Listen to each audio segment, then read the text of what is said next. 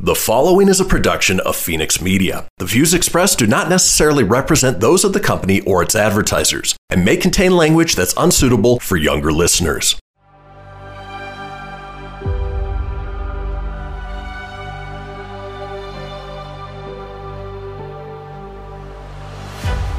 Thank you for tuning in to Silver Age Heroes Radio Theater.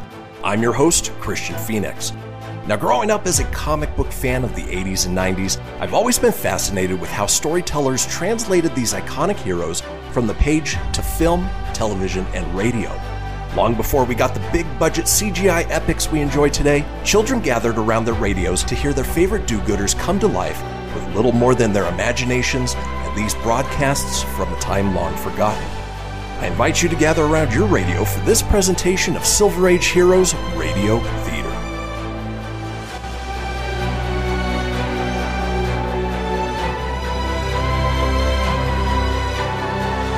Now, this episode Threat to the Planet Building.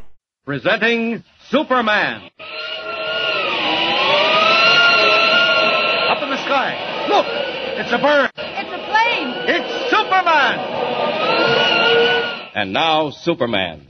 Strange and amazing figure from another world who has come to Earth as the champion of the weak and the oppressed. As our story opens today, Superman, in his character of Clark Kent, reporter, is just where we left him. In the laboratory of Dr. Dahlgren, bending over the reviving form of the scientist who has been stunned by the blowing open of his safe. Outside, a distant clock has just struck 5.30. Inside, Kent and the doctor stare at the empty safe, realizing that the steel cylinders necessary to operate the Dahlgren atomic beam have been stolen, and that the Yellow Mask can now make good his threat to blow the Daily Planet building to fragments on the dot of six. Lois Lane has been sent to bring the police and warn the paper. Sirens wail as squad cars race toward the scene of the explosion. Meanwhile, the Yellow Mask himself watches grimly from a secret hiding place, waiting for the uproar to die down. Listen. So the sound of the explosion has brought the police like bees to a honeypot. Very well, I shall wait until I am ready to leave, and then all of the police in the city will not stop me. Are both cars waiting? All ready when you give the word, Chief. Good. Who's this, Michael? Who's that with you? I got a visitor for you, Chief. You let me go. Put me down. That girl. Where did she come from? She belongs to the fella from the newspaper. After the explosion, she went for the cops. I seen her coming down the stairs, and I thought maybe we'd better hang on to her. You beast. Let me go. Excellent, Michael. Well done indeed. Put her in the second car with the machine. I won't go. Bring her to the airport, Michael. Put her in the plane. You heard what he said. Come along. Take it, Joe. I won't. Stop. Put me down. What'll you do with it, Chief? That young man Kent has annoyed us before. I shall take no chances this time. If he hinders my plans in the next half hour, he signs this girl's death warrant. Start up the car.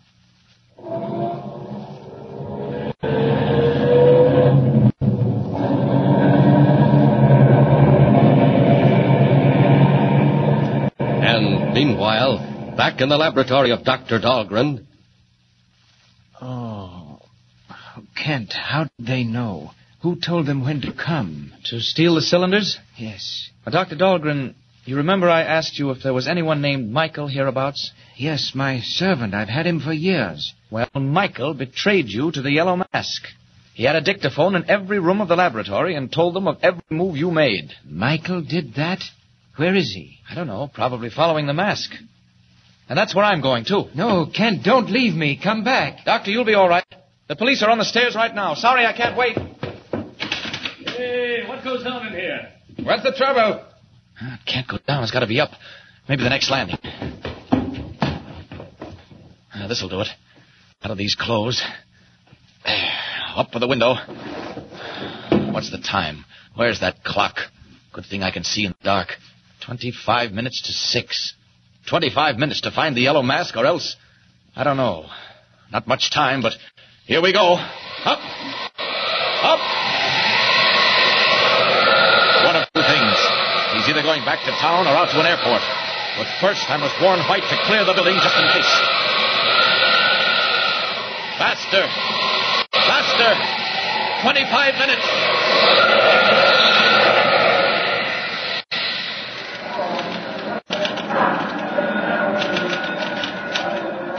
Sakes. Oh, Lord, Lord. Where is Miss Lane? Where's Kent? Steady, Rome. White. My friend, this is the Yellow Mask. Mike. Miss Smith. Face this call. Don't trouble yourself, Mr. White. You cannot stop me now, nor can Mr. Clark Kent. If he is there, tell him that Miss Lois Lane is with me. What? Lois Lane? You've got Lois? Miss Lane is my hostage in my plane. If you or Kent or anyone else interferes with me now, Miss Lane will leave my company without a parachute. Goodbye. Yes, Mr. White. We're tracing the call. I will let you know where. Oh, no time. Oh, Lord, that devil means to drop Lois out of an airplane. Oh, Kent, is that you? Where have you been, man? Never where have mind you where been? I've been, Mr. White. Is Miss Lane here? Kent, just this second, a call came from the mask. He's got an airplane, and he's got Lois. What? It's true. Uh, what did you find out at Dahlgren's? Mr. White, it's bad. The mask got away with the atomic beam machine. He can wipe us out in a second. What? Well, where are you going? Call the nearest flying field, the one on the point. I can be there in eight minutes. Have them warm up a plane. You can't fly. What are you going to yes, do? I can, and I will. So long, Mr. White. I'm not running out on you. Kent, wait. It's our wait. only chance, and I'm taking it. If you don't hear from me by two minutes of, there's nothing we can do. All alone in the hall. Out of these clothes. No time for opening windows. Chance, Mask. But Superman still has time. You can fly, so can I. I'll get to the field and take a plane myself. Faster!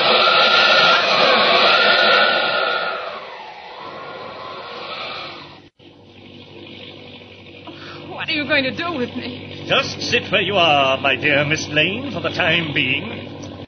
What's the clock say, Michael? Five to six. Remove the cover from the atomic beam. Wait a minute. What's that behind us? Too dark to say for sure. Looks like another plane. Fools. Didn't believe me, eh? Well, they soon will. Look down, Michael, and tell me where we are. Over that Daily Planet building. Watch it, Michael. It will not be there long. You beast! You fiend! What are you going to do? Pay off a few scores, Miss Lane. All right, Michael. It works. The machine works. Now then, Michael, back over the planet building.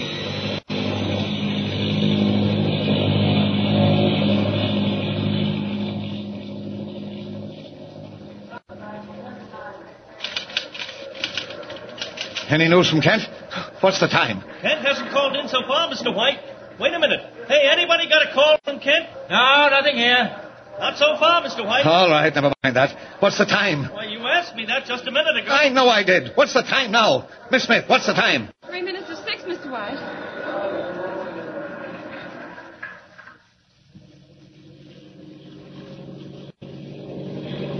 Three minutes of six.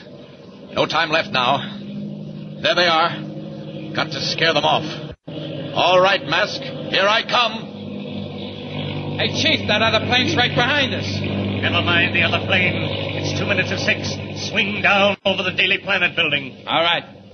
I got to bank and head back again. Here we go. Please observe, Miss Lane, once again the whine of the atomic generators. Oh, stop! You can't mean to do it. You won't. Hey, look, Chief. The other plane's right on our tail. I'll take care of that.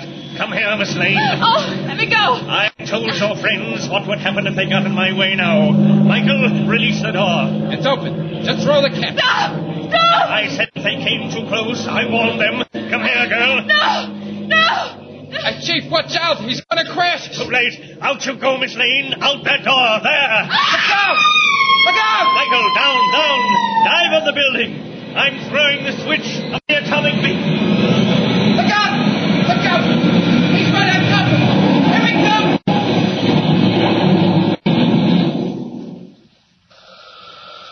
There. I crashed the planes. Jump clear. That'll take care of the mask. The Lois, she's falling. Plunging down 2,000 feet. Got to catch her. Down. Down. 1,500. 1,000. 800. 500. 200. There she is. Now. Now. Ah, got her. She's safe. Now up. Up and away. Whooping down, Superman saves Lois in the nick of time and bears her away to safety. Next morning, in the offices of the Daily Planet, Well, well, Lois, come in, sit down. That was quite an experience you had last night. Ah, I tell you, Mr. White, I don't understand it. They threw me out of the plane, and I remember falling. That's all I do remember, clearly. Well, that's almost enough. I imagine we all owe our lives to your friend, Clark Kent. Clark Kent? What did he do? Most amazing. At the very last minute, he went up in a plane, rammed the mask just as he was about to touch off that infernal machine, and came down by parachute, just as you did. As I did. Oh, I don't remember any parachute. you don't think you swam down, do you? I don't know. I'm not sure.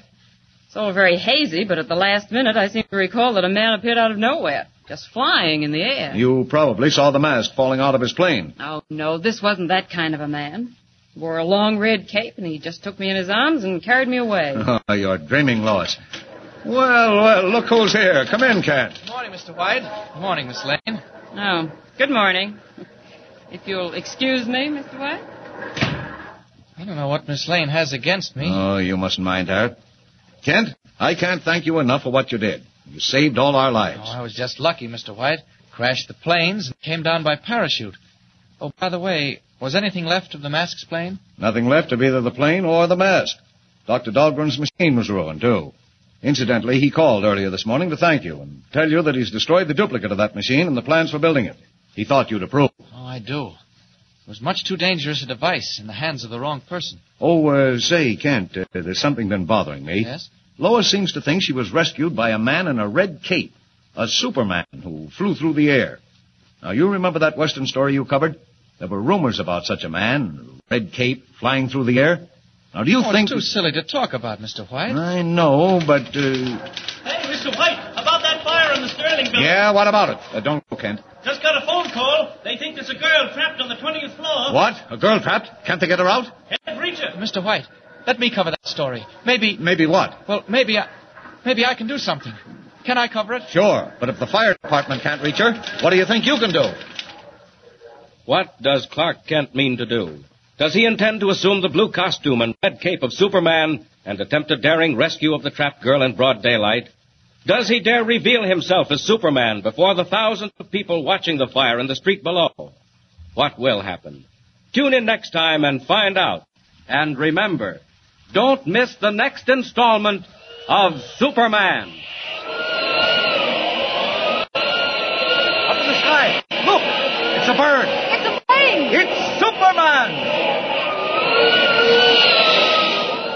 Superman is a copyrighted feature appearing in Action Comics magazine. Behold, my precious. Ooh, yeah, let me tell you something right here. Uh-huh. It's the Loot Crate subscription box, yeah, full of exclusive loot, fun surprises delivered to your door every month. Just pick up your favorite geeky genre, Daddy. From the original Loot Crate, the Loot Crate DX collectible boxes, dude! Cowabunga! to the Loot Gaming video game box. Woohoo! Yee-hoo! Wowzers! With crits starting as low as $11.99 per month, those are box just about for all collectors. To get your geek on, head over to phoenixmedia.us forward slash loot crate and claim your exclusive offer. That's F-E-N-I-X media.us forward slash loot crate. Great Scott! Snap into a Loot Crate, dig it? You're tuning in to Silver Age Heroes Radio Theater presented by Phoenix Media. Up in the sky, it's a bird, it's a plane. No, it's Superman. And now, this episode Fire in the Sterling Building. In his disguise of Clark Kent, news reporter for the Daily Planet, Superman has foiled the diabolical plans of the Yellow Mask, a maniac who thought himself emperor of the world. And now, a new adventure comes to the mild spectacled reporter, who is known to the city room as Clark Kent. Not knowing what strange and exciting days are directly ahead, Kent listens eagerly as a photographer brings word of a fire in one of the city's largest buildings. Listen. Hey, hey, hey, Mr. White. What about that fire in the Sterling Tower? Yeah? What about it? Uh, don't go, Kent. Just got a phone call. They think there's a girl trapped on the 20th floor. What? A girl trapped? Can't they get her out? Can't reach her. Mr. White, let, let me cover that story. Maybe, Maybe what, Kent? oh, maybe I can do something. Can I cover it? Go ahead. But if the fire department can't reach her, why do you think you can? Listen, you ain't heard of half of it, Chief. Hello, Miss Lane. What's all the excitement, Mike? Go on, Mike. Uh, wait. What about photographs? Who's up there? I'm going myself right away. But get this, will you? There's something phony about this fire. Phony? Yeah. Well, that's the dope I got. The fire marshal thinks maybe it's incendiary. Somebody set it on purpose. A firebug. What? Who did it? Where, whereabouts in the building is it? Did I hear you say something about a girl? Did she do it? Listen, give me a chance, will you? There's a mining company got offices up in the tower. North Star Mining Company. That's where the fire started. They think that's where the girl is. They think? Mr. White, we're wasting time. Mike and I can grab a cab and be up there in five hmm. minutes. What's this? The star reporter turning fireman? Maybe thinks he can save the girl. Come on, Galahad. Yes, do hurry. When you get back, we'll have a special medal for you. Clark Kent, Scoops and Life. Quit that, Lois. No time for fooling. On your way, Kent. Call back the minute you have anything. Hey, there's a hook and ladder on the street right now. It must have turned the another alarm. What do you say, Kent? Wait till I grab my camera. We'll hop a cab. Come on.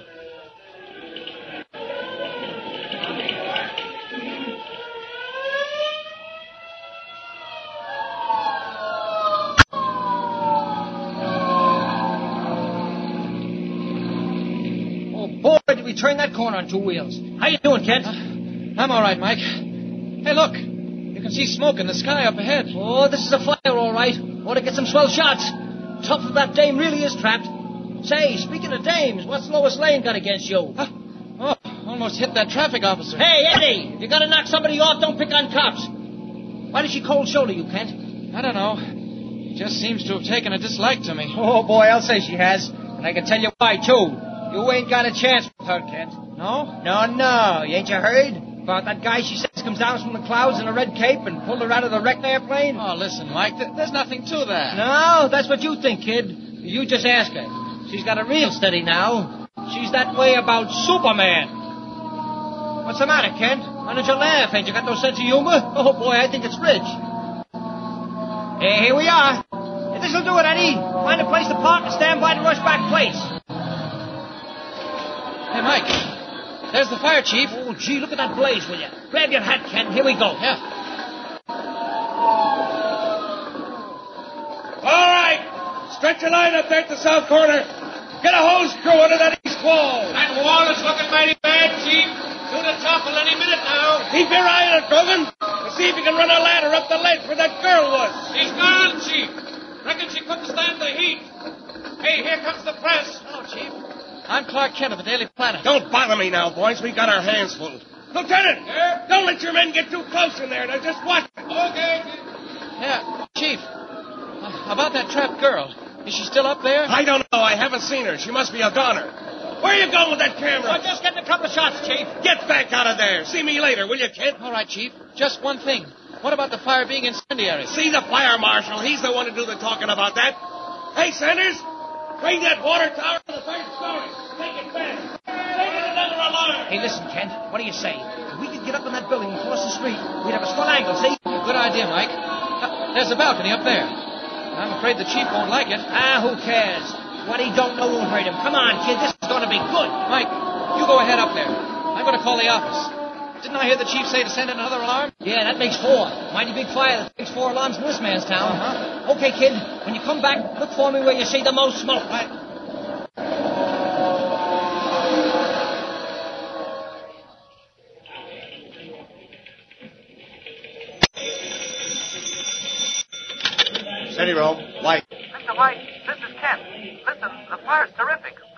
Four alarms. Eh? What's the chief say? He won't say anything. Too busy to talk. What about the fires being incendiary? Well, I haven't found the marshal yet. Mike and I just got here. I thought I'd better phone you and tell you about the four alarms. Right. Now listen, Kent. Keep phoning me whenever anything happens. Mr. White, they expect the east wall to go down any second. Mike's got his camera set to watch it. You tell him not to take too big a chance. And that goes for you too, Kent. Don't worry. I don't take many chances. So long, Mr. White. Oh, Kent. Wait, what about the girl? The one they said was trapped on the 20th floor. Well, Mr. White, I don't know. She was in the offices of the North Star Mining Company, but where she is now, I... Uh, look, I, I'd better get back. Well, go ahead. I'll wait for your call. Hey, get ready for plates on the Sterling Tower fire. Flood it, wall goes out with mammoth blaze.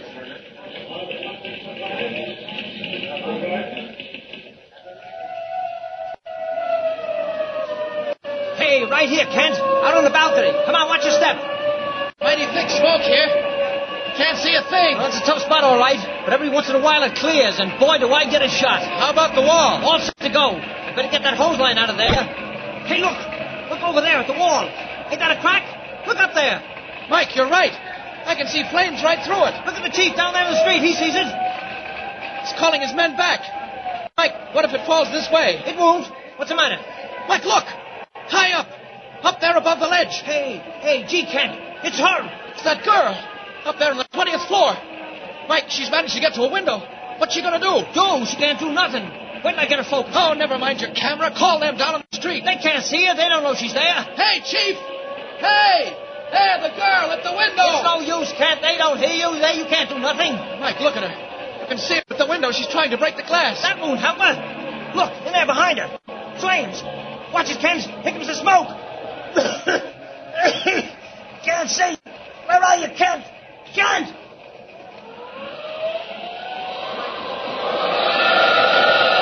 Back of the balcony. Good thing that smoke came when it did. Maybe I waited too long. Too long even for Superman. I'll try anyway. Up into the smoke.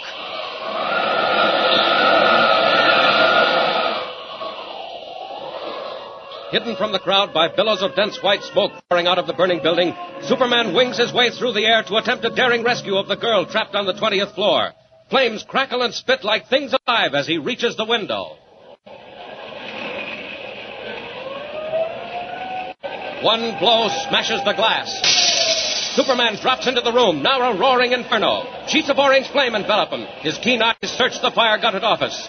The girl is nowhere to be seen. Flames. Hotter than a blast furnace. Hope she got back out of this. Must be inside. Where's that door? There we are. Cooler in here. Not for long. Fire's following me in. There she is, hiding in the closet. I can see her right through the door. If I wrap her in my cape, the heat won't get to her. Quick. There we are. Oh, I can't stand this. Quick, you'll be all right. That's it. Hold on. Now then, back. Back out of this. Not the way we came in. Through the flames and out and back. The tower. We just make it. Out the window. Onto the ledge. That crowd in the street. Wind has cleared the smoke. They'll surely see me this time. But it can't be helped. Wall, it's going. It's splitting. But not with us. We're away. Just in time.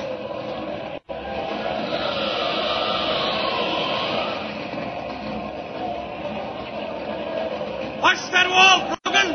Get those men back! It's going any second. Hey, Chief, what about that girl on the 20th floor? Anybody seen her? We can't get her. Even the extension ladders won't reach. We've tried everything. Chief, look! Up in the sky! It's a man flying. No, it can't be. It is, so we're both crazy. Look! Look at him! The wall's going. Watch it. Back, back.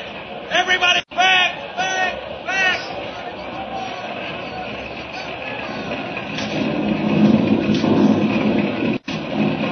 As one wall of the burning building collapses into the street, Superman, like a bird in flight, carries the rescued girl to safety, drops down in an alley near the fire.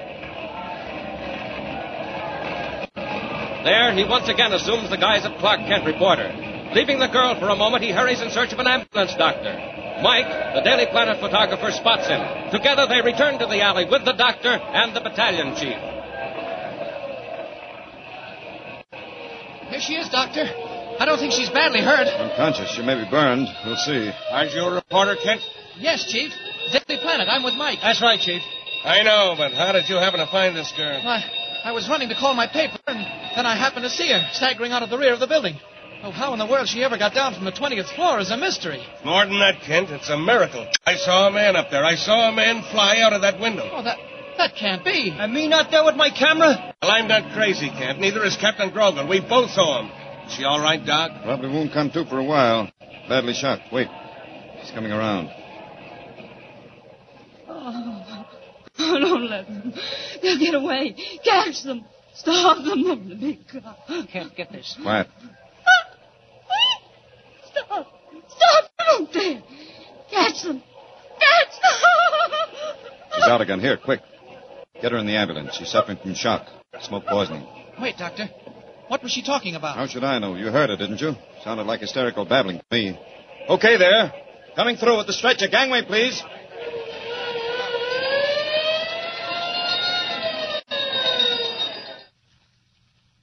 Was it hysterical babbling, or has sudden unexplained mystery risen from the ashes of the Sterling Tower building?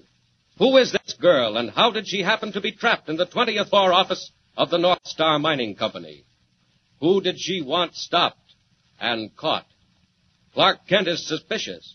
Don't forget to tune in next time and follow the story of one of Superman's most exciting adventures. And remember, tune in with us next time and follow the exciting transcription, Superman. Up in the sky! Look! It's a bird! It's a plane! It's Superman! Superman is a copyrighted feature appearing in Action Comics magazine.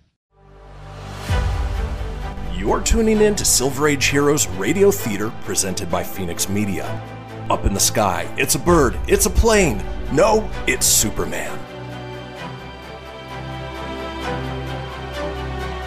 And now, this episode Stabbing of June Anderson. When we last saw him, Kent was one of a small group made up of the ambulance surgeon, the fire chief, a photographer from the Daily Planet, and the half hysterical unknown girl whom Kent, as Superman, had just rescued from the blazing inferno of the Sterling Tower. As she was borne off to the ambulance, the girl broke into wild, delirious cries of stop them, catch them, catch them, and then lapsed again into unconsciousness. Today, as our story continues, Kent is waiting in a reception room of the hospital, hoping that the girl, whose identity is still unknown, will recover enough to tell who she is and throw light on the mysterious origin of the fire, which authorities are convinced was purposely set. But meanwhile, as Kent waits in the reception room, a powerful black sedan speeds through the night, far out of town on a highway for the west. Two men are tense in the front seat. One holds the wheel, while the other nervously turns the dials of the car's radio. Listen. Watch it, Bart. Curve coming up. I'm not blind. I can see it. Hey! You have to do that. Listen, Joe. The more miles we put between us and the Sterling Tower, the better. And the quicker, the better, too. You think it's all over? Certainly it's all over. They'll never even find her, let alone catch on about us. What are you doing with that radio? Picking up the late news. Oh, what's the matter? Worried about your investment? We might hear something. Well, I can tell you one thing. North Star Mining went down. About 20 floors down. Ah, don't be so funny. Yeah, and if that girl had ever got out with her story, it'd be lower than that. And us along with it. And at the moment, on all fronts, there are no further developments. Locally, interest still centers on the mysterious fire which destroyed the Sterling Tower early today. This is it. Listen. Fire department officials are waiting to explore the ruins. To confirm suspicions, the fire was of incendiary origin. What's that? Stop the car. Pull up. Unfortunately, the only victim of the fire who can throw light on this angle is a former secretary employed by the North Star Mining Company. What? Company offices of the North Star Mining Company were on the 20th floor of the tower where the fire started. But the girl escaped under mysterious circumstances. She is now in a critical condition at the city hospital. Escape? She couldn't have. It's not possible. Representatives of the district attorney's office are waiting to question the young secretary if and when her condition makes it possible. Question. Bart, you hear that? Meanwhile, Metropolitan Police are searching for two of the mining company's chief executives who have mysteriously disappeared. Bartley Pemberton, company's president, and Joseph Deneen, treasurer and vice president in charge of operations, both of whom are wanted for questioning. If they... Bart, why'd you shut it off? We want to hear the rest of it. I heard enough, Joe. More than enough. Hey, Bart, where are you going? What are you turning around for? Where am I going? Where do you think I'm going, you fool? But you're turning back. You bet I'm turning back. Right back where we came from. Bart, you're crazy. We gotta get away. We can't get away. Not now. Not till we fix that girl so she can't squeal. Where did the guy say? City Hospital? What are you gonna do? Now listen, Joe. Pull yourself together. You're in this just as much as I am. I know, but... A couple of that girl's relatives, her cousin and her old uncle, that's you and me, are going to call on her the minute she's well enough and see her alone. We can't. They'll get us. Wait, Bart. Wait, nothing. We've got to get to her before she sees the DA. Now, hang on.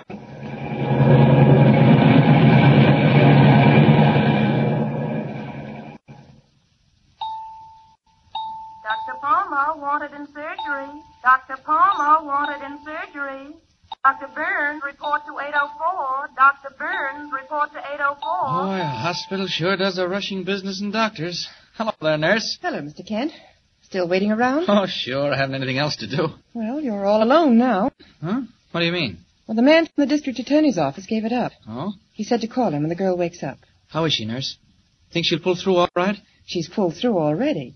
It was just shock and smoke. Well, then why can't I see her? Well, she's still a little upset. She woke up a while ago and said something about a car and some men. A car? Yes, I think that's what it was. I'd have called you, but she dropped off again. I thought she needed her rest more than you did your interview. Thanks, nurse. My pal. So she talked about a car, eh? Yes, and two men. Say, where are you going? Oh, just out on that sun porch. Get a little air. Now, listen, that sun porch is open. You'll catch your death of cold. Oh, no, no. I, I like the cold. Well, all right. Suit yourself. You've probably got at least an hour, but whatever you do, don't leave that door open. I won't. She's right. It is cold. But what's a little thing like cold to Superman? I knew I'd find out something if I hung around here long enough. Two men in a car, eh? Not much to go on, but I've an hour or so to look. Two men in a car. And if they had anything to do with that fire, they're heading away from town. I wonder if they're the officers of that North Star Mining Company, Pemberton and Deneen. Well, if I catch up with them, I'll soon find out. Here we go.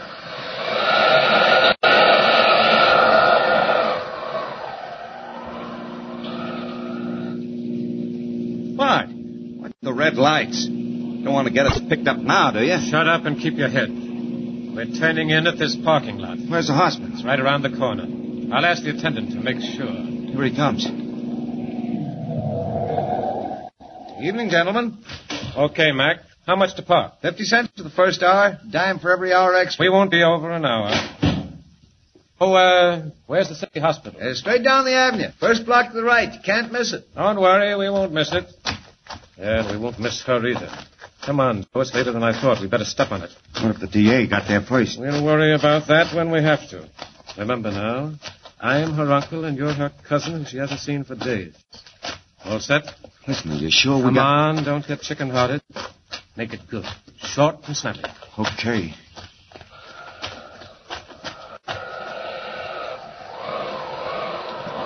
No luck.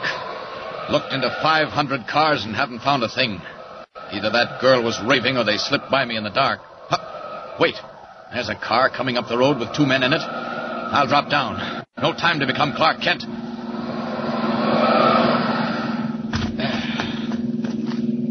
Here they come. I'll stand in the middle of the road. Oh, they're not going to stop. They're swerving, but I'll stop them. Ah. Hey, what? It's a police car. The last people in the world I want to meet right now. Hey, you, what's the big idea? You're trying to wreck us? Hey, come back!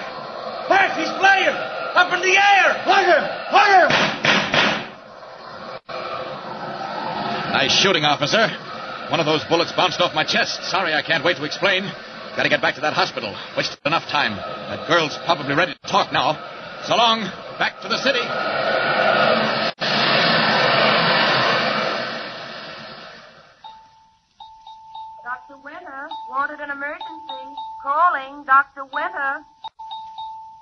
Mr. Kent, are you still wait? My goodness, where is he? Are you looking for me, nurse? My lands, don't tell me you've been out on that porch all this time. Oh, why not? Why, it's over an hour. Aren't you frozen? Oh, not me. I like it. What about the patient? Is she awake? Oh, yes. She even has some visitors. Visitors? From the district attorney's office? Uh, no, a couple of relatives. Relatives? I didn't know she had any. Well, evidently she has.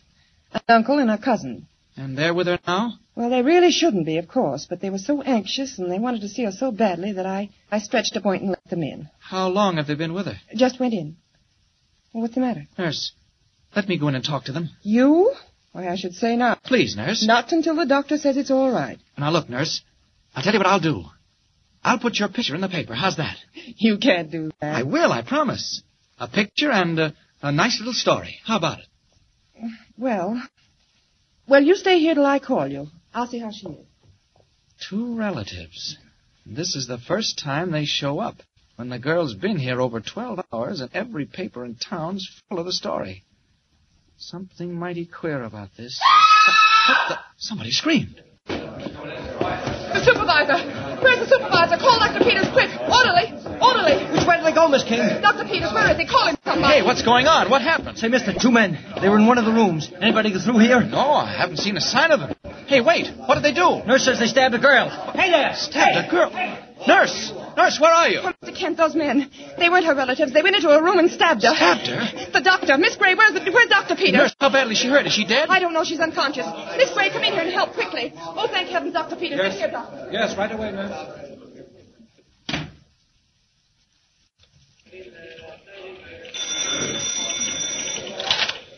Daily Planet, rewrite desk. Listen, this is Clark Kent calling from City Hospital. Now get this, Mac. Okay, Kent, shoot. It's about that girl they rescued from the Sterling Tower fire. She's in the City Hospital accident ward, and a couple of alleged relatives got by the nurse and into her room. Relatives, okay. Only they weren't relatives. Nobody knows who they are, but they got into the girl's room and stabbed her. So far, the extent of her injuries is not known. Not known. Listen, is she dead or isn't she? Well, Mac, I don't know. Well, find out, Kent. Find out and call back as soon as you can. I'll wait right here by the phone and hurry, will you? This sounds like it might. Have Deneen and Pemberton, the two crooked owners of the North Star Mining Company, sealed their former secretary's lips forever? And why were they willing to risk arrest in order to get her out of the way? There are startling developments yet to come. Thrilling adventures in which Clark Kent and Superman play a major part. Don't miss the next sensational installment of Superman. Tune in with us next time and follow the exciting transcription Superman. Up in the sky! Look! It's a bird! It's a plane! It's Superman! Superman is a copyrighted feature appearing in Action Comics magazine. You're tuning in to Silver Age Heroes Radio Theater presented by Phoenix Media. Up in the sky, it's a bird, it's a plane. No, it's Superman. And now, this episode North Star Mining Company. When we last saw Clark Kent, he was in the midst of a baffling mystery. Waiting at the hospital to interview the girl he had saved in the nick of time from a burning building, he had heard a scream. Two men, posing as the girl's relatives, had visited her room, stabbed her, and suddenly vanished. Today, as our story continues, some time has passed. The girl's injury proved not to be serious, and she is now well enough to give Clark Kent his interview, though nervous and upset. As her story approaches its climax, she becomes more and more excited. Listen. Mr. Kent, when I woke up here in the hospital, the first thing I saw, the very first thing were those two faces bending over my bed. Bartley Pemberton and Joseph Deneen. They're the ones who tried to kill you? But they're the head officers of the North Star Mining Company. Of course they are. Don't you understand? Mr. Kent, I was their office secretary. About two months ago, I found out what they were doing. Mr. Kent, they weren't honest. They were swindlers. They sold people stock in a mine out west, a mine with no gold in it. Go on, Miss Anderson. If you're not too tired. I want you to know what happened. I found some letters and some secret diagrams and maps. And then came the morning of the fire. Yes? Go on. I got down to the office early that morning and began going through his desk. I was in his office all alone. I knew I had at least an hour before he got in. I stood there, opening and shutting drawers, and all the time I didn't have any idea that there was somebody watching him from the closet.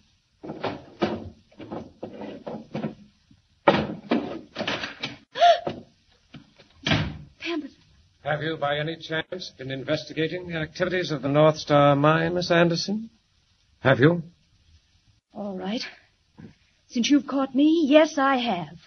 You've caught me, and I've caught you, you swindlers. Why, you Hold it, Joe.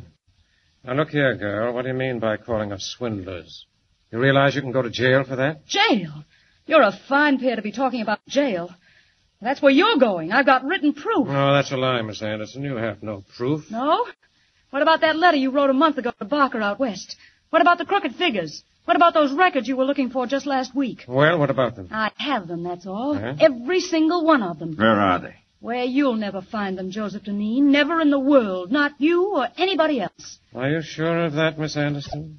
Mr. Deneen and I are very clever at finding things. You'll never find these papers. I'm the only one in the world who knows where they are. The only one, huh? Well, how fortunate. All right, grab her, Joe. She's told us all we need to know. Get away! Don't you dare! Help! Go on, go on, yell. There's nobody here. It won't be for another half hour. And by that time, by that time, Miss Anderson, we'll be gone. Gone for good, and you'll still be here. Go on, Joe. Catch her. Tie her up. Here, wait a minute. I'll give you a hand. Well, I guess I was a fool, all right, Mr. Kent. I just didn't stop to think. I shouldn't have told him I was the only person who knew. Oh, Miss Anderson, those papers. Why were they so anxious to keep anyone from finding them? Mr. Kent, I don't know. Must be something more than just proof of the swindle. Miss Anderson, where did you hide them? What did you do with those maps and diagrams? My brother. He's the captain of a freight steamer, the Madison. Yes? I gave him all the papers in a package and told him to put them in the ship's safe. And that's where they are now? Does your brother know what they are? No, I didn't tell him. Oh, Mr. Kent, I can just see those two faces bending over me. I can't stand Now, it. here, here, please, Miss Anderson, don't. Look, here comes the nurse. Uh, Mr. Kent, I just heard from an orderly. Those men came in a car. A car? What kind of a car? A big black sedan, Yes? license 2406. 2406. So long, Miss Anderson. Where are you going? To find that car. Thanks, nurse. Mr. Kent, it's still at the parking lot. They left it there. Fine, that makes it easier. See you later. 2406. Well, if that isn't a break, I never heard one. Ah, here's the parking lot. And there's the car. Down, down. Now to see what I can find. Maybe an address, records, something to tell where they are. Ah, locked. I've got to get in. Hope nobody's looking. Now then, I'll just take a door off. That'll be quickest. Once more. Ah, Now into the glove compartment. Ah, nothing. Nothing but guns. Two pistols. Well, Superman can take care of those. Hey, hey, what's that guy doing? Look, They've seen me. Gotta get out of here. he's wrecked the car. He's thrown the door off. Get him! Get him! Yeah, come on, run after him, man. Let's get a hold of him. Sorry, boys, can't stay. Gotta get back to my paper and write up this story as Clark Kent.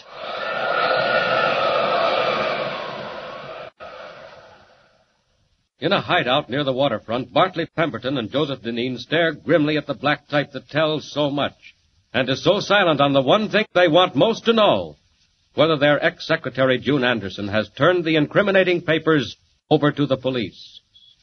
Pemberton decides to visit the Daily Planet office and learn what he can. Disguised as Dr. Ambrose, an investor in the North Star Mining Company, he pays a call on Clark Kent. Hey there, Kent. Somebody wants to see you. Huh? All right, who is he? Right this way. That's Mr. Kent. Oh, thank you. Thank you so much. Uh, Mr. Kent, Mr. Clark Kent, who wrote the story on the North Star Yes, Mine? I'm Clark Kent. What can I do for you? Uh, won't you sit down? Uh, thanks. Uh, Mr. Kent, I'm a medical man, Dr. Ambrose, and every Ambrose? penny I possess is invested in the North Star Mining Oh, Company. say, I'm terribly sorry, Doctor. Oh, Mr. Kent, you don't mean I'm that. afraid I do. Those fellows, Pemberton and Deneen, were out and out confidence men. Swindlers. What? They were? Why, the crooks, the rascals. I'm sorry about your savings, Doctor. Mr. Kent, my loss is not half so serious as the fact that men like that are still at large. Well, don't worry. They won't be long. Oh, you'll catch them? You have the proof? Not yet, but we will have. Not yet. I, I don't understand. If you haven't the proof now, where is it? Oh, Kent, Kent, man, I, I've been looking for you everywhere. Oh, I, I'm sorry. I didn't see you were busy. Oh, Mr. White, I just got in. Uh, this is Dr. Ambrose. He invested in the North Star Mine. Yes. Mr. White, Doctor. Uh, how do you do, How do you do? Yes, I should say I did invest. Uh, it was great work on your part, Kent. I just got a call from the district attorney's office. What did they say? They checked the girl's story, and it's true. She has got a brother who's the captain of a tramp steamer, and she did give him the package of papers just before he sailed. Well, bless me, you don't mean it. Yes, isn't that something, Doctor? Uh, where's the tramp steamer heading for, Mr. White? Well, they asked us not to print it, but she's the Madison, running south from here to Charleston. The uh, Madison, eh? When will it arrive in Charleston? The day after tomorrow. And the minute she docks, one of the DA's men will step aboard and pick up the package.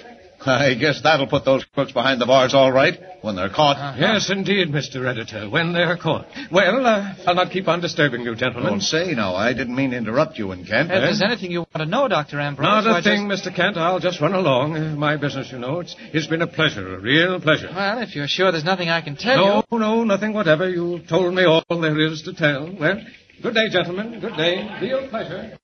Well, what do you make of him, Kent? I can't imagine, Mr. White. He's probably worried stiff over his money. Mm, you can't blame him for that. No. Now, where are you going? Back up to the hospital. There's a whole lot more of that story. I want to talk to that Anderson girl again. See you later, Mr. White.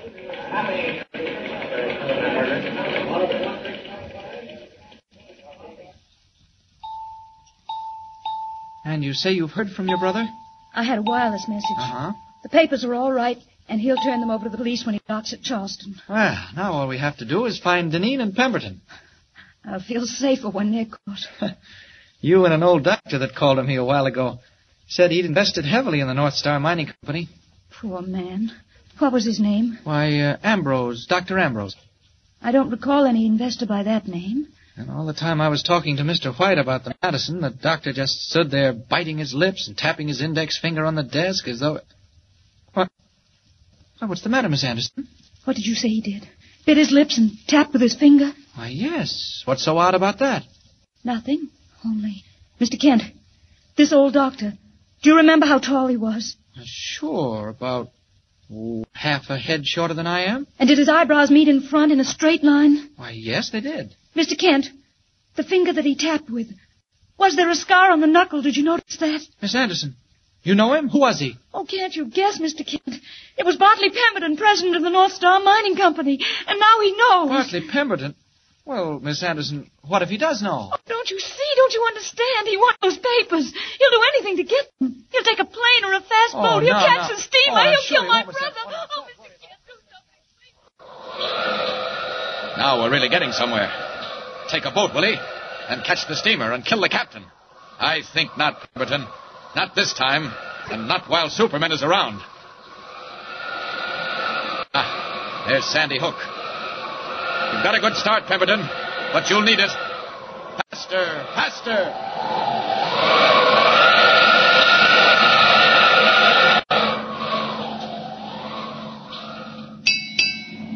Is that the Madison? That big hulk up there ahead? That's her, boss. Go on up with her in good shape. Watch out for this wave. Art, what are you going to do? Hoist distress signals. Shoot off the rocket. Get that captain to take us aboard. And what? Well, then we'll see. But whatever happens, we've got to have those papers, or make sure nobody else does. Stand by, Joe. Here comes more water. All right, sailor, let go of the rockets. Signal that freighter to heave to. Give her the whistle. Aye, aye, sir.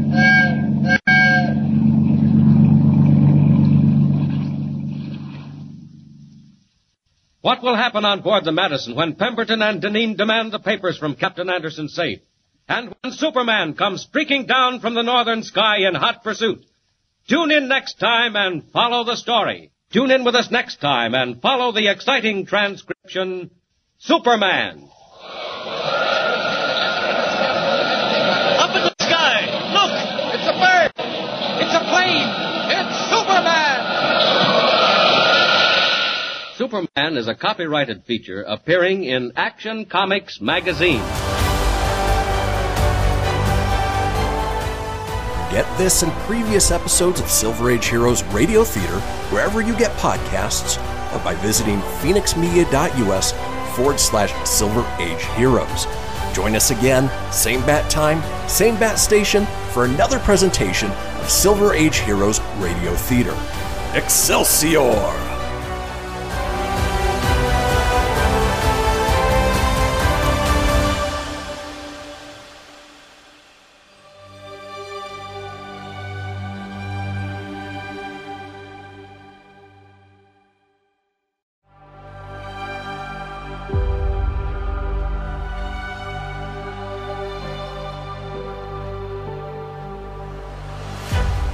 Thank you for tuning in to Silver Age Heroes Radio Theater. I'm your host, Christian Phoenix.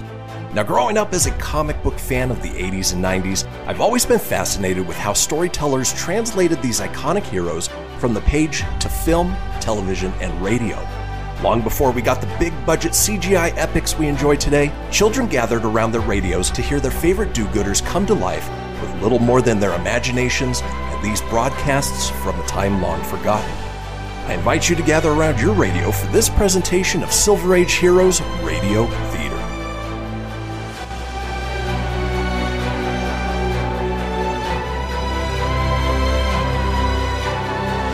And now, this episode The Steamship Madison. Presenting the transcription feature Superman. Up in the sky! Look! It's a bird! It's a plane! It's Superman! Mysterious visitor from another world who has appeared on Earth as the champion of the weak and the oppressed.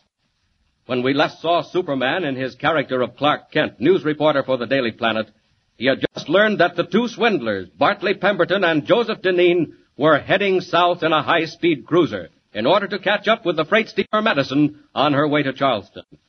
As our story continues today, Superman is winging his way down the coast, straining his eyes for the first glimpse of the powerboat or the freighter.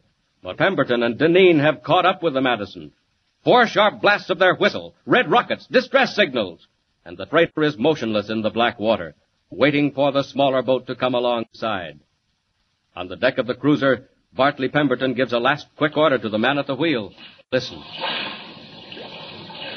Pay attention, sailor. Okay, Cap. Make it fast, Bart. They're dropping a ladder over the side. Head her in there, sailor.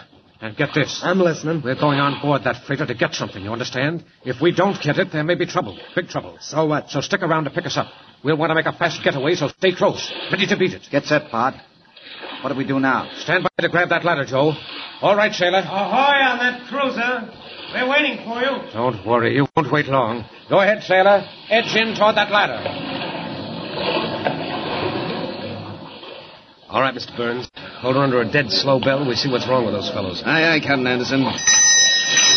Ahoy down there. What about the cruiser? What's wrong with her? Captain, sir, two men are coming up the ladder. They want to see you. They want to see me. Ask them what they mean by sounding distress signals. Well, there they are, Captain. Coming over the rail now. What do you want done with them? Better have a mighty good reason for stopping us, Mr. Burns. If they haven't, I'll put them in irons. Ahoy there. Bring those two men up to my cabin. Anybody else coming aboard? No, sir, they say that's all. Mr. Burns, hold it steady. Steady, she is, sir. Keep an eye on the weather, Mr. Burns. It's thickening up. Very good, sir. Sound your foghorn while we're hove to. Have Mr. Olson bring those men to my cabin. And a few moments later, Pemberton and Deneen are ushered to Captain Anderson's cabin. Come in. Here they are, sir, the two men off the cruiser. Come in, gentlemen. Ah, Captain. Am I addressing Captain Vincent Anderson? Yes, sir, you are. Captain, my friend and I have followed your ship, the Madison, all the way down the coast, hoping to catch up with you. Do you know you've stopped a vessel on government service? Government service? I thought this was a freighter, a tramp. Thank you for your description of it, sir. As it happens, we're carrying munitions. Munitions? Well, isn't that a bit dangerous, Captain? Don't worry. Transporting gun cotton and TNT isn't half as dangerous as giving false signals of distress, as you'll find out. Just let us explain, Captain. Captain Anderson, we've been sent by your sister, June. Before you sailed, she gave you a certain package of papers, didn't she? Sealed in oilskin? What of? Are they not safe there in the wall? What business is it of yours? Sister told us to get them. So if it isn't too much trouble, Captain. One moment, mister. I suppose my sister gave you written instructions. Uh, a letter? Well? No, as a matter of fact, she didn't. She didn't have time. Oh, she didn't have time. Well, I'm sorry, gentlemen, but I don't believe you. Now, look here, Captain. Say, listen. I say I don't believe you. If this thing was so all-fired important, you'd follow me down the coast, make use of fake distress signals to get me to pick you up. You ought to be able to prove what you say. Listen, Captain. We've got to have those papers. You'll get them when we land at Charleston. And I've talked with my sister by phone, but not until then. Is that so, Captain Anderson? Stand where you are, please. Why, you... What do you mean, putting a gun I on me? I mean business, Captain. Keep your hands up. All right, Joe. Get after that safe. You'll land in prison for this. Quiet, please. Well, what about it, Joe? Nothing doing, Pod. Have to blow it. Didn't he say there was soup in the hold? That's right. Carrying munitions, aren't you, Captain? Show us how to get to the hold. Find out for yourself. I said take us to the hold, Captain. I'm not fooling. Open the door, Joe. Now listen to me, Captain Anderson.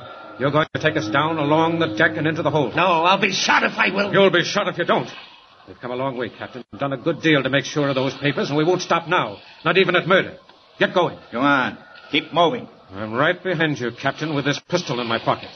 If we meet any of your crew, keep quiet. All right, now move.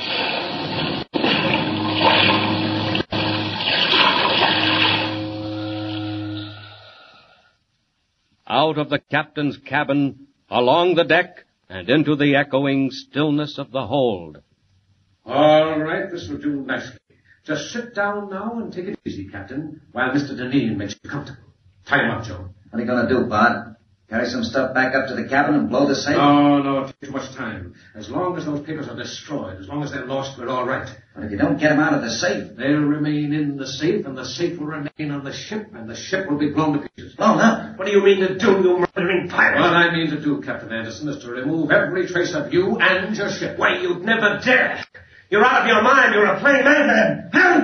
Help! Joe! Go on and Joe! shoot him. Help! Hit him over the head! Nothing, just shoot him, Bud. Ah, it's too noisy. They might hear us. Listen, are you really going to blow up the whole boat? Why not? Quick, we'll start a fire right down here. Far enough off to give us time to get away ourselves. And then we'll beat it. Nobody will ever know. Here, help me break into this case. It's more dangerous. Keep away from fire. This is it, all right. No, all right. Now rip open these sacks. Spread it all around the floor. That's the way. All right, now, now make a little trail over to the door where we came in. I'll help you. Where are you going to build a fire? You started here, we'd be caught ourselves. Don't be a fool. How's our friend? Out like a light. But he won't stay that way. He won't have to. Five minutes is all we need. All right, now give me a hand. We're going to build a fire. Work fast. A flickering glow in the darkness of the hold. A thin spiral of smoke creeping up the companionway and curling out above the hatch covers on deck. Then sudden alarm, shouting and confusion. Wild ringing of alarm bells and frantic orders. Hey, where's the captain? Where's the mate? Jump! Jump! She's full of gunpowder. We haven't got a chance. Fire! There's fire coming up under the hatch! Mr. Burns, what do we do? All away to starboard boats. Where's Captain Anderson? All away and stand by to abandon ship. Uh, all right. All right, Joe, that does it. Listen, Bart. We better be getting out of here. That's your life preserver? Yeah. Look, look, there's the cruiser cutting through the fog. Come on, Joe, over the rail. Jump for it and swim. Come on. Fire aboard the steamer Madison, loaded with high explosive shells and TNT. Boats go over the side, pull frantically for safety. And meanwhile, high up in the night sky, Superman sees a glow on the sea and heads swiftly downward. What's that? Looks like a fire on the water. And it looks like the Madison, too. Down we go. Down, down. It is the Madison. She's afire, and the men have taken to the boats. I'll swing down and make sure they're all right. They won't see me in the fog.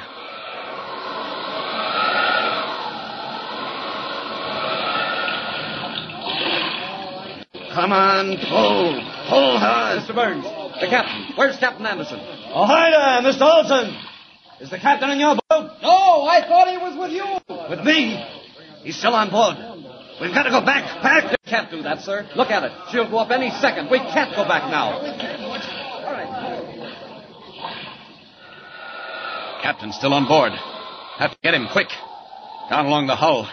If he'd been on deck, they'd have seen him. Must be down below. I'll hang on to the porthole and listen. Clinging to the steep, slippery side of the Madison, Superman's keen hearing picks up sounds inside the hull. Pounding. Someone's pounding inside the hull. No time to go up on deck and down the hatchway.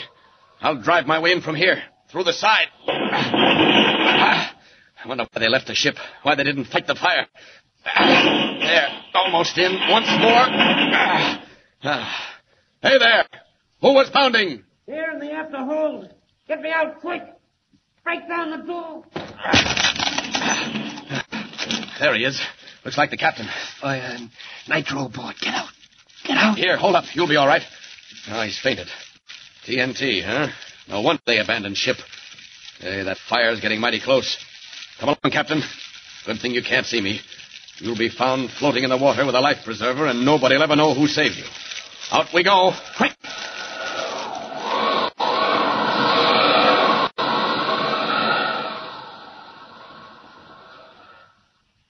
Superman carries the unconscious form of Captain Anderson, wraps him in a life preserver, drops him in the sea near the lifeboats, and streaks again for the doomed ship. Touch and go now. That stuff will explode any second. But I've got to find the safe and get those papers. There's the bridge. Down, down.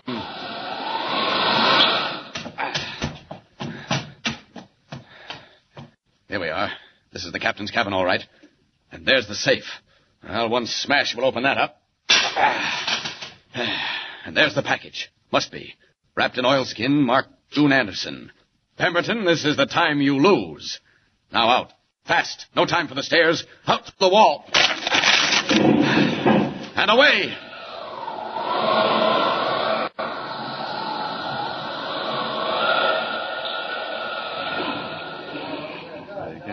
Hey, Mr. Burns, stop.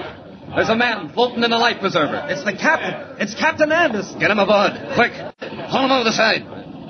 It is the captain. How'd he get out here? Never mind that. Pull! Pull! There goes the ship. Never get clear. Pull!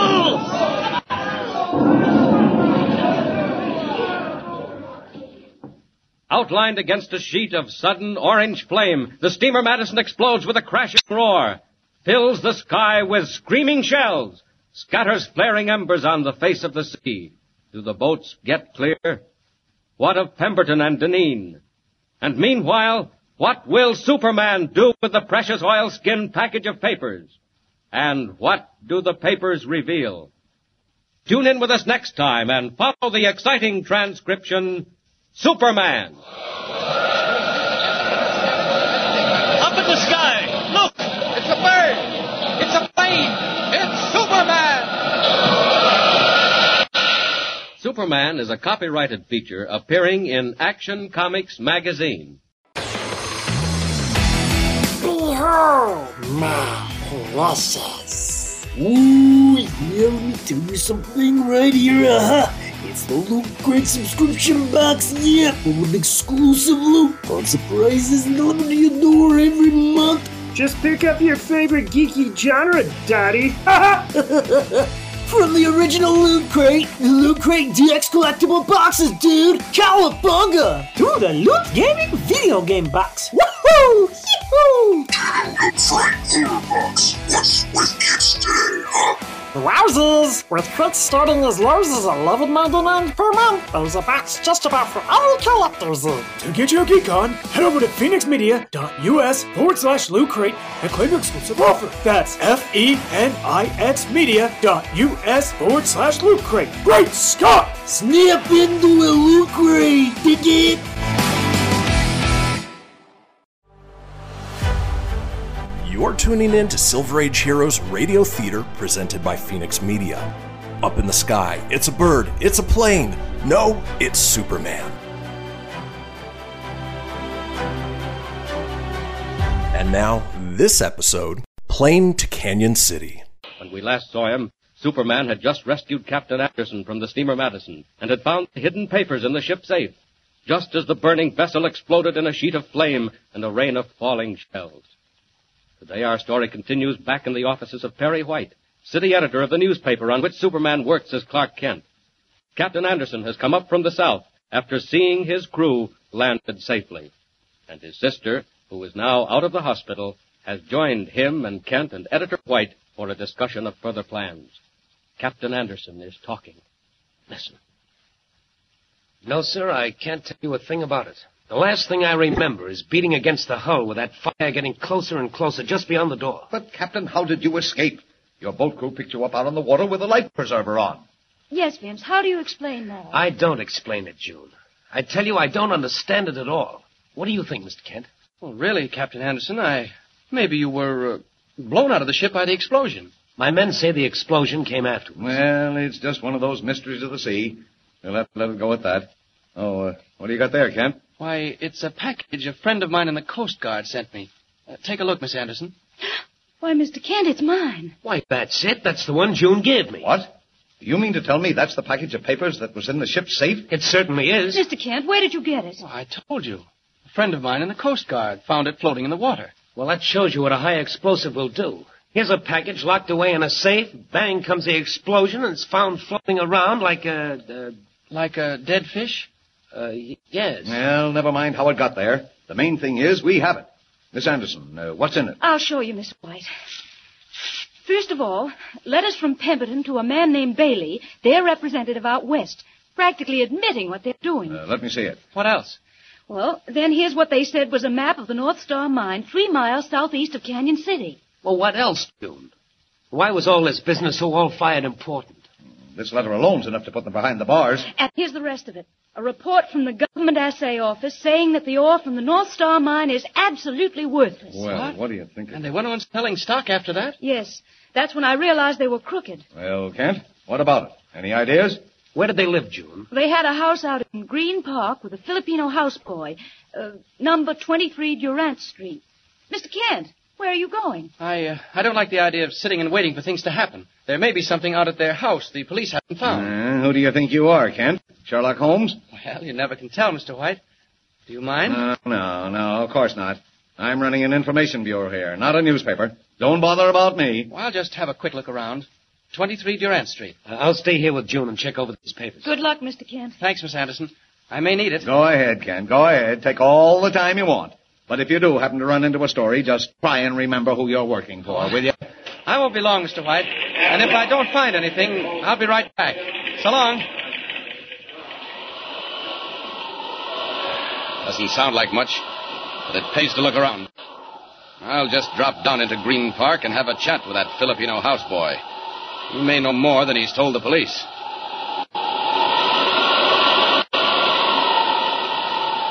Here we are.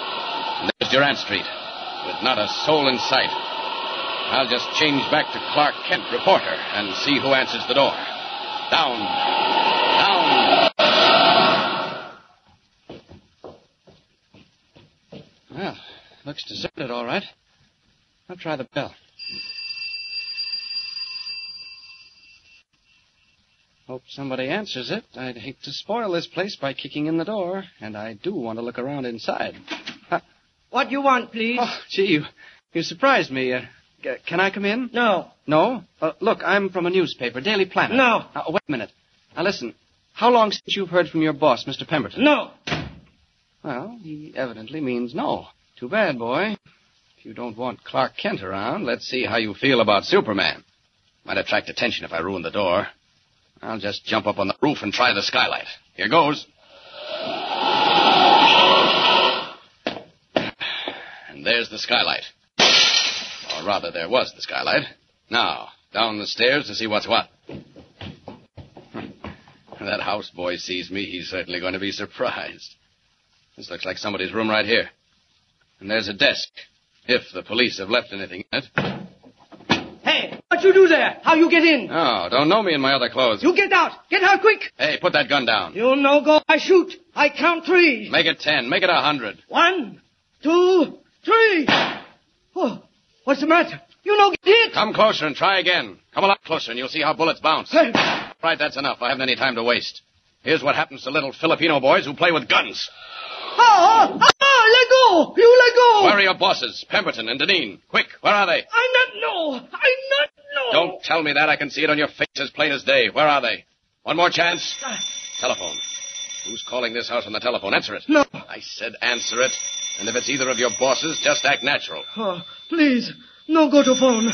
Uh, they say, Go on. What did they say? they say they kill me. Not over the phone. Get that receiver. And do just as I tell you. Go on. Hello, please. Hello. Is that you, Sita? Uh, yeah, this is me, boss. Now listen. Do just as I tell you and do it fast. Okay, boss. Look in the desk in my room, and back of the second drawer you'll find another drawer. You get that? Yeah, I get it. Now in that drawer is an envelope with traveler's checks.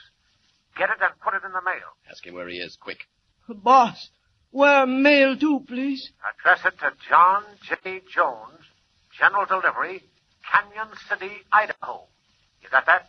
Yeah. That all, please? That's all. Uh, anybody been at the house? Say no. No, boss. Okay. If anybody comes and asks for me, say you don't know a thing. So long, Sita. Ah. Traveling under the name of Jones, is he? And he'll touch at Canyon City, Idaho. Much obliged, Sita. How you hear that? Never mind. But get this. You saw how those bullets bounced off my chest. Yeah, I see. Well, I'm going now. But if you breathe a word about my coming here today, I'll be back. No, no, no, I no tell. That's good. Because if you do, if you ever tell anybody, I'll come back here and bounce you off the sidewalk the way those bullets bounced off me. No, All no. right. Only be sure you remember it. Now I'm leaving you. Up through that skylight, the way I came in. So long, Sita.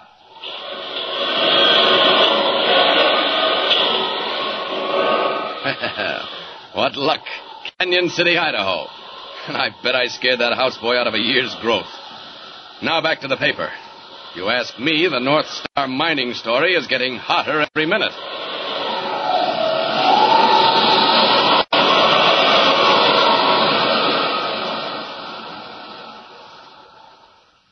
Heading back toward town, Superman streaks through the sky, and presently, in the office of Editor White. Well, Kent, this is the luckiest break I ever heard of. Canyon City, eh? Mr. White, according to the map Miss Anderson showed us, Canyon City is near the North Star Mine. What? You mean they're heading out there to the mine? Why? Well, Chief, I don't know for sure, but I can guess. They don't know about the papers being found. What's that got to do with it? Well, maybe they figure if they can get out there and ruin the mine, you know, wreck it for keeps, nobody'll ever be able to prove it wasn't all right. Kent, I'll take a chance. You're free to go where you like. Hire a plane. Get out there. I want you on the spot when those fellows are caught. I'll notify the local police. Oh, Mr. White, don't do that. Why not? Well, they're probably traveling by car. If we leave now by plane, the Andersons and I, we'll get there first. What of it? Well, don't warn the police. Do you want every paper in the country to get that story? But, but, but what if you run into them out there? You and the girl and Anderson. Well, if we do, I can handle it all right. You? Alone? Well, well who do you think you are? Superman? Gee, gosh, no, Chief. I, I mean, we'll, we'll be all right. Okay, Kent, okay. Get your money and get going. And good luck. And phone if anything happens. Well, almost gave myself away that time. Do I think I'm Superman? Well, as a matter of fact, Mr. White, I do. Down to the airport, into a fast plane with Captain Anderson and his sister June, over the Alleghenies, over the great basin of the Mississippi, west and still west to the cold, high stillness of the Rockies, when suddenly unseen disaster comes creeping along the wings, invisible to the passengers in the plane's cabin. Where are we now, Mr. Kent? Have you any idea? Your brother's the navigator, Miss Anderson. Don't ask a sailor to find his way around up in the air. Besides, it's black as ink outside. I can't see the stars. Oh, we went through a snowstorm a while ago. Still in it. If you want me to make a guess, Miss Anderson, I'd say we're pretty close to Idaho. Getting tired, June? Oh, no. But I'm anxious to see what's going to happen. Mm, so am I. Say, what's wrong here? Oh! Oh, what an awful lurch. Threw me right against the wall. Watch it, we're tipping. Hey, something is wrong. Mr. Kent, go ask the pilot. I'm frightened. Look, he's opened his door. All right, folks, take it easy. Oh, what's wrong? Ice. Ice on the wings. And one of the ailerons is stuck. I can't work it loose. What? Frozen? How can you fix it? I can't. Ordinarily, I'd go down to warmer air. But the mountain peaks are too high around here. Oh, We're going sideways again. Vince! Look out!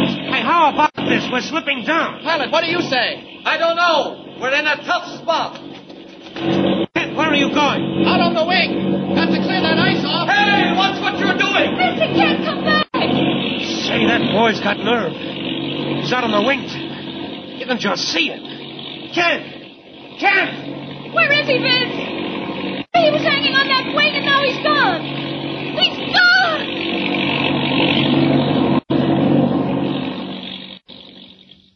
High over the wildest and cruelest peaks of the Continental Divide, while snow whirls about the wings and ice holds the plane in its deadly grip. And what of Clark Kent? What has happened? Did he lose his grip when the wing snapped and go plunging downward through the dark? Tune in with us next time and follow the exciting transcription Superman. Up in the sky! Look! It's a bird! It's a plane! It's Superman! Superman is a copyrighted feature appearing in Action Comics magazine. You're tuning in to Silver Age Heroes Radio Theater presented by Phoenix Media. Up in the sky, it's a bird, it's a plane. No, it's Superman. And now, this episode Left to be Killed. Superman. When we saw him last, Clark Kent was out on the wing of an airplane, trying to free it of a deadly coating of ice which was sending the ship to certain destruction on the rocky peaks below. The plane was heading westward, carrying Kent and the Andersons toward the North Star Mine, where they hoped to make final contact with the two gold mine swindlers, Pemberton and Deneen. Fearfully, the group in the cabin watched Kent crawl out through the dark and the snow. Then a scream from June Anderson. The plane took a sudden, sickening plunge, and Clark Kent vanished. Listen. He's fallen! He's fallen! June, stop that! I tell you, he's fallen! Pilot, do something quick! Hang on! We're going into a tailspin! We're plunging down!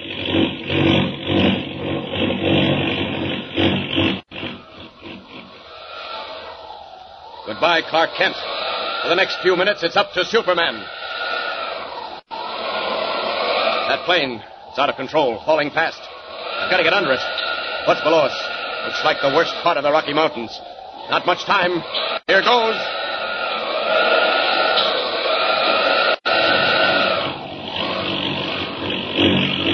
Pilot, shut off that motor. It's just pulling us down fast. Oh, no, it's our only chance. How high up are we? A thousand feet to go.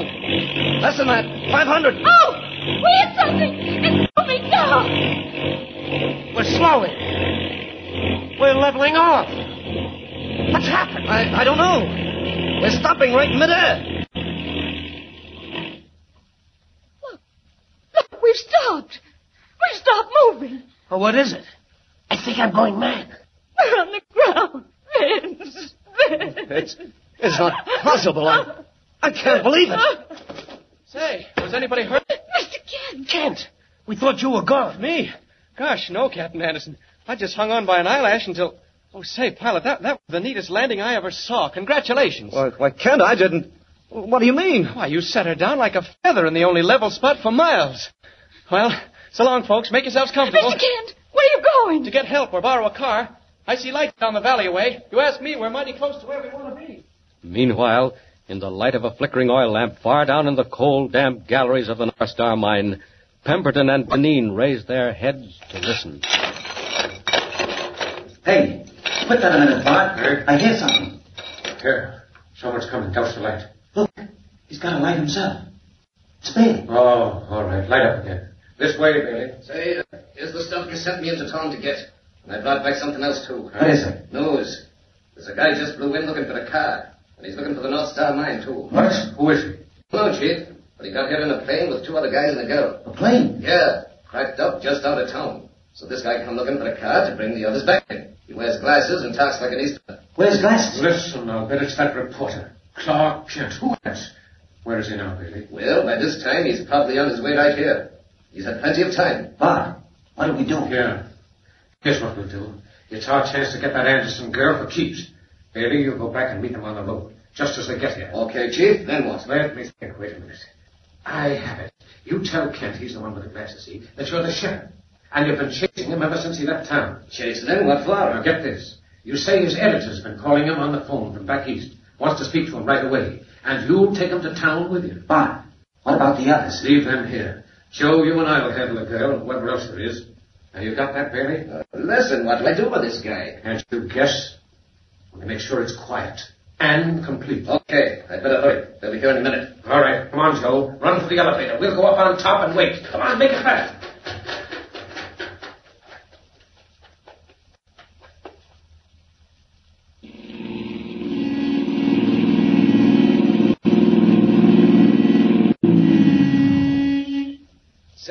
Is uh, any one of you folks named Clark Kent?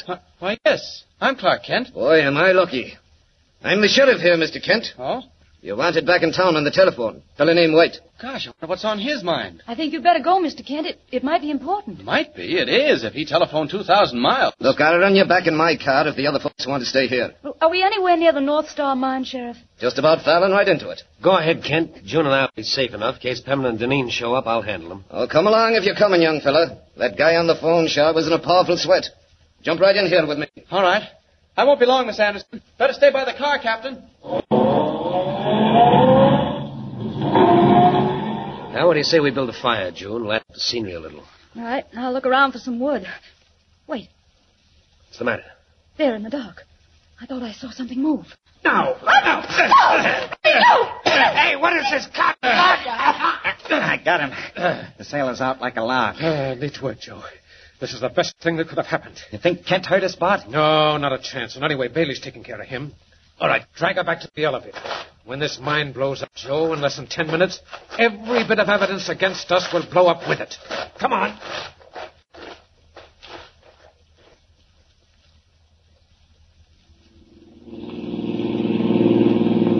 Say, what about this, Sheriff? We've been traveling quite a while. Don't you worry. Where's the town? Where are we going? We ain't going. We're stopping right here. Hey, what's the idea? Get out, Kent. Go on, move. But I don't want to get out. Where's the telephone?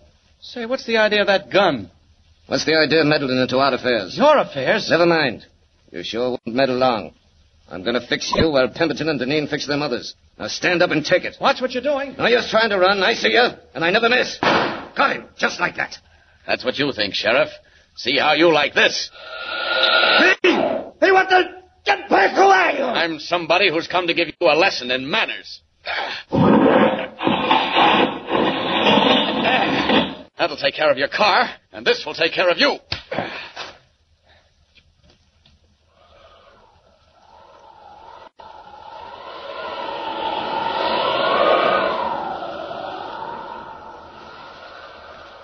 Leaping high in the air, Superman streaks for the entrance of the mine and drops into the inky blackness of the shaft.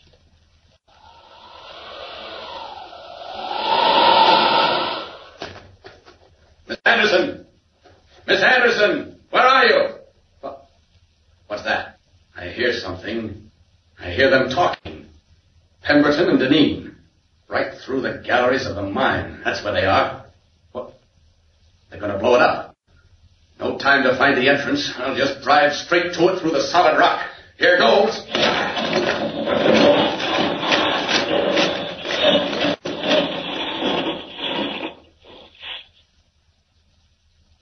Now then, Miss Anderson, this is the last time you'll interfere with the affairs of the North Star Mining Company. Better get moving, Bart. Let me go! Let me go! Don't waste your voice, Miss Anderson. Come on, Bart. Less than two minutes to go. We gotta grab that elevator and blow. Goodbye, Miss Anderson. In two minutes, you and the entire North Star mine will vanish in smoke and flame. With all the evidence against Joseph Deneen and Bartley Pemberton. Bart, will you hurry? You want us to get blown up too? Au revoir, Miss Anderson. Right, Joe. Quick, run for the elevator.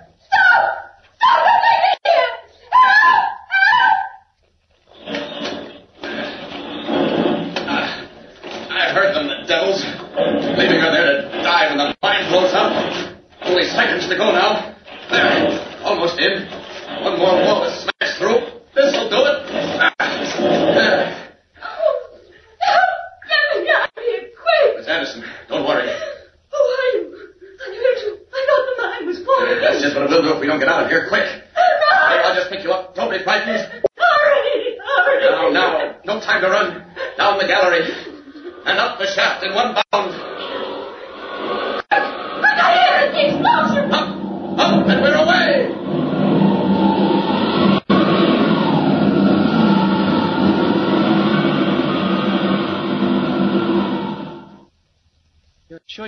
Miss Anderson? Mr. Kent, I tell you, I saw him. He carried me out of that gallery and up the shaft, right up to where you found me. A tremendous man in a blue costume with a flowing red cape. A Superman. Oh, now, Miss Anderson. Now, just just take it easy. Uh, here comes your brother. Uh, look who he's got with him, Pemberton and Deneen. Uh, now then, you swabs, that's all I want from you. I've got you and I got you good. In two cents, I'll give you some more. Now stand still, you two. Look, look what I found after the explosion, right near where the shaft was. It's just broken rock. Old rusty bits of rock. Miss Anderson, that's gold. Gold? Gold? Yes, it is. Pure gold. Here, look. Look at these nuggets. And I saw the vein, too. The explosion opened it up. Well, what do you think of that, Miss Anderson? You mean. You mean the mine is good, after all? It is now. And all the people who put their money into it, the poor old women that Pemberton thought he'd swindled, well, they'll get it back, and more. Let me see that. Stand back, ah. you. Mr. Kent, I can't believe it. Where are you going? There's another prisoner out there somewhere. He called himself a sheriff. I'm going to pick him up, and then I'm going to phone my paper about that Superman you saw. It's the best story of the month, Miss Anderson. So long.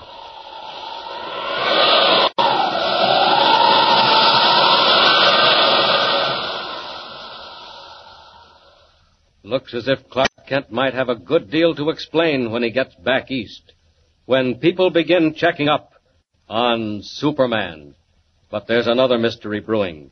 Another incredible adventure which puts everything else to one side. Be sure you tune in the next installment and follow the story. Tune in with us next time and follow the exciting transcription Superman. Up in the sky! Look! It's a bird! It's a plane! It's Superman! Is a copyrighted feature appearing in Action Comics magazine. You're tuning in to Silver Age Heroes Radio Theater presented by Phoenix Media. Up in the sky, it's a bird, it's a plane. No, it's Superman. And now, this episode The Prison Riot. As our story opens today, Superman, in his character of Clark Kent, has just telephoned his story of the North Star mine to his editor, Perry White. White offers his congratulations and also gives Kent a bit of welcome news. Listen. I'm all finished out here, Mr. White. Nice work. Kent, you did a good job with that North Star Mine story. Now I've got a little surprise for you. Surprise? Ever hear of San Miguel Penitentiary? It's a model prison near where you are. San Miguel, sure I've heard of it. So have you, don't you remember? Remember what? Well, that's where they sent the Wolf and Kino. The two fellows who tried to wreck that train, the Silver Clipper? Hey, that's right. The Wolf and Kino. Well, if you see them, give them my regards. Now, what's the idea, Mr. White? Well, just this, Kent. We've sent Lois Lane out to San Miguel to do a feature story on the modern penitentiary. She's out there now. Join her and bring her back with you. You'll be company for one another. Oh, gee, thanks, Mr. White. Ah, forget it. Have a good trip, Kent. Bye. Goodbye, Mr. White. Operator. Hello, operator. Is there a garage in town where I can rent a car? Yes. Kennedy's? Okay, please connect me.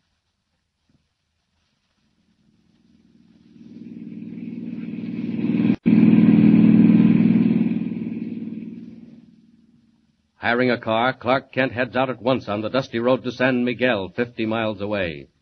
Meanwhile, in the prison itself, a strange unrest has taken possession of the men within the walls. All unknowing, the authorities escort Lois Lane on a tour of the prison. But even as Lois looks down from a window of the warden's office, two men fall casually into step in the exercise yard below. One is Kino. The other, the dark, sinister figure we have come to know as the Wolf. All right, Kino. Just keep on walking. Not too fast and not too slow. We can tuck around the corner of the steam plant, boss. No, no. Better stay out in plain sight. Get this now, Kino. The break is set for today. What time? After supper in the dining hall. It's all arranged. Hey, boss, uh, what about the tunnel? Keep quiet about the tunnel, Kino. Do you want to every Tom, Dick, and Harry in on this? All right, all right. How far along is it? Almost done. And so far, no one suspects a thing. How could they when it's being drilled from the outside? That's what it means to have a guy like the Yellow Mask on your side. Quiet, quiet. Here's a guard. Keep moving there. No hanging around in the corners. Come on there, move. You're out here for exercise. I knew the mask would spring us sooner or later. Yeah, it's about time, Kino. He's left us alone far too long. But what do you care if he gets us out now? My friend, there'll be a settlement between me and the mask. I should never have gone to jail at all. Now, he knows what he's doing, boss. And if you know what's good for you, you take what comes and don't tangle with him. Don't worry, Kino. If he can use me, I can use him. I'll let him get us out of here, and then we'll see. Well, what else, boss? They're going to ring the bell right away. Remember what I say, Kino. Right after supper, before we've marched out, there'll be a disturbance. I've attended to that. Who's in on it? All the men we need. Most of them will head for the gates. I've arranged that, too. But you and I and a few more will rush the steam plant. Well, what's that for? Well, for one thing, it's close to the walls. For another... Never mind now. There goes the bell. Hey, boss. Look up there in the window of the warden's office. Hey, what's that Jane doing? Oh, yes, yes. I understand she's writing up the prison for a newspaper, Kino. Well, if she stays till supper time, she'll have a real story. And that's less than an hour to go. Less than an hour to go. And all unconscious of the impending prison break, Lois Lane works up the details of her story, while the warden offers every assistance. Anything else, Miss Lane? You've been at it since early afternoon. Oh, I'm not nearly finished yet, Warden. Well, you've seen about all there is to see. Aren't you getting hungry? What time is it? Very close to supper time. That's another thing I want to know about. The woman's angle again, Warden. What do the men get to eat? Good, wholesome food, Miss Lane. Uh, nothing fancy, of course. Could I watch them? See what they get tonight, for instance? Well, it's more or less what you'll get yourself, Miss Lane, if you'll be my guest. Oh, Warden, that's awfully nice of you, but... Well, would it be against the rules if I watched the prisoners in the dining hall? Hmm, six o'clock dinner. Half past five now. I'll tell you what. How would you like to see the infirmary? Oh, fine. Well, now, there's just about time, and when you get through there, why, I'll drop you off at the dining hall. Whatever you say, Warden. Shall we start right along? Time passes. Ten minutes. Twenty minutes. A half hour. And suddenly the quiet routine of the prison is broken by frantic bells and the shrieking wail of the siren.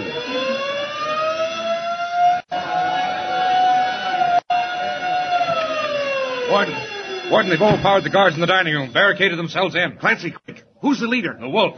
Some of them are getting ready to crash the main gates. Better call out the militia. Warn the state police by short wave. You'd better hurry, Warden.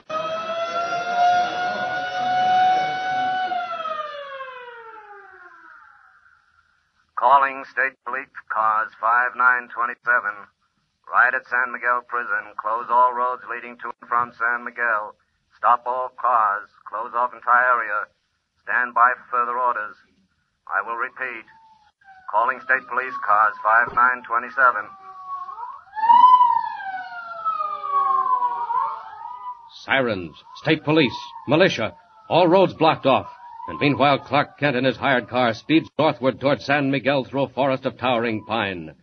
Closer, ever closer, and presently a curious sound in the distance comes over the wilderness to his supersensitive ears. The road makes a sudden turn, and in the twilight he sees men in uniform barring his way. A police whistle stabs the quiet. Haul it up, buddy. This is as far as you go. Oh, what's the matter, officer? Roadblock? Yeah, block right here. Turn around and head back where you came from. Why, can't I get through? Where you bound? San Miguel. I have a date at the prison. Yeah, what kind of a date? Why, I'm a newspaper man, Clark Kent of the Daily Planet. A reporter, hey? How did you get wind of this so quick? Wind of what? Don't give me that stuff. Who told you about the riot at San Miguel? Riot? When? Right now, buddy. And we're under orders to stop all cars bound in or out. Oh, look, officer. I'm sorry, but I've just got to go through. What's the matter, deaf? I said we're stopping all cars. Come to think of it, climb out of that jalopy. If there's trouble at San Miguel, I just haven't time to stop. Haven't time? Say, who do you think you're talking to? I'm You- sorry. I'd like to stay, but I really can't. So long, officer. If I can't take my car, I'll just make a run for it. See you at San Miguel. Hey, get that guy, Bill. Chase him. Catch him. Hey, look at him go. Hop on your motorcycle, Doyle. I'll catch him. He can't play tricks like this on me. Jump in the sidecar. There he goes up ahead around that curve. When I lay my hands on that fresh guy, I'll stretch him out like a rug. Hang on. Uh, you'll be lucky if you even see him, Doyle. He's going like a jackrabbit. So are we. We'll be hitting 75. My gosh, look! Will you look? Who is that guy, Doyle? He's leaving us behind like we're standing still. Why, he's flying. I'm seeing things. I don't believe it. Look, we're doing 75, 80. And he's getting further away every second. Look at him.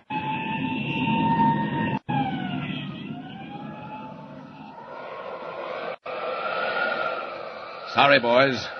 I'd like to stay and chat, but I can't do it now. If there's trouble at San Miguel, I've got to be there, and be there in a hurry. Up we go. And faster. Faster.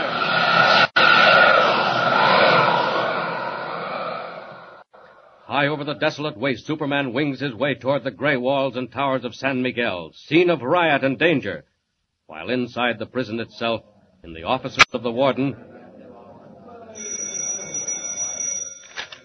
Hello. Warden speaking. Why, yes, Colonel, but but it looks bad. There's about a hundred of them milling about the yard. Well, the rest are in the dining hall with their leader. You'll send two companies of militia? Good. Rush them, Colonel. Every moment counts. Warden, Warden, they're going to rush the front gate. They've got a battering ram. Two companies of militia are on the way. There won't be time, Warden. You'd better call the tower, sir. Machine guns will drive them back. No guns, Clancy. Warn the guards. I can't shoot them down in cold blood. Try tear gas. Oh, we have, but there's too much wind for gas. Bullets are the only thing. No, Clancy. Try tear gas again. Drop it from the roof. Now hurry. They're at the gate. Hurry.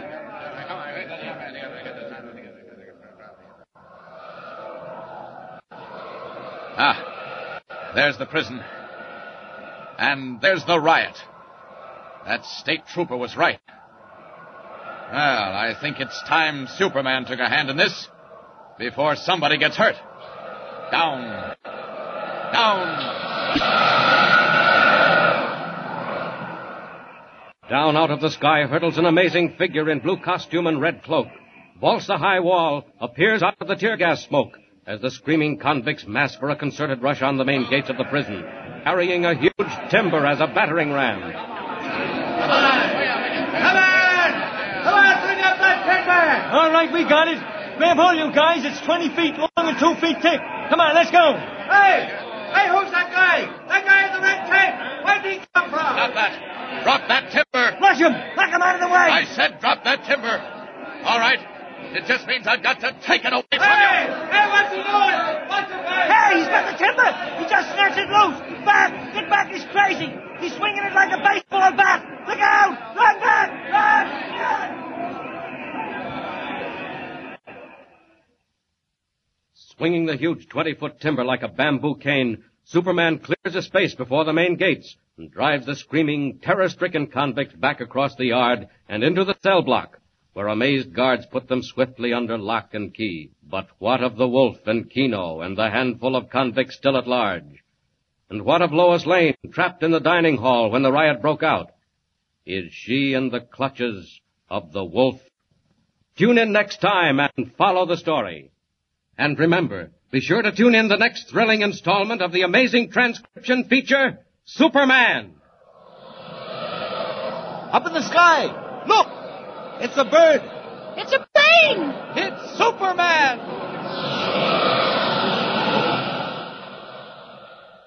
Superman is a copyrighted feature appearing in Action Comics magazine.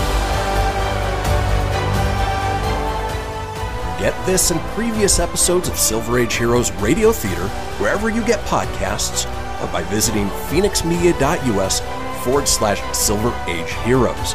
Join us again, same bat time, same bat station, for another presentation of Silver Age Heroes Radio Theater. Excelsior!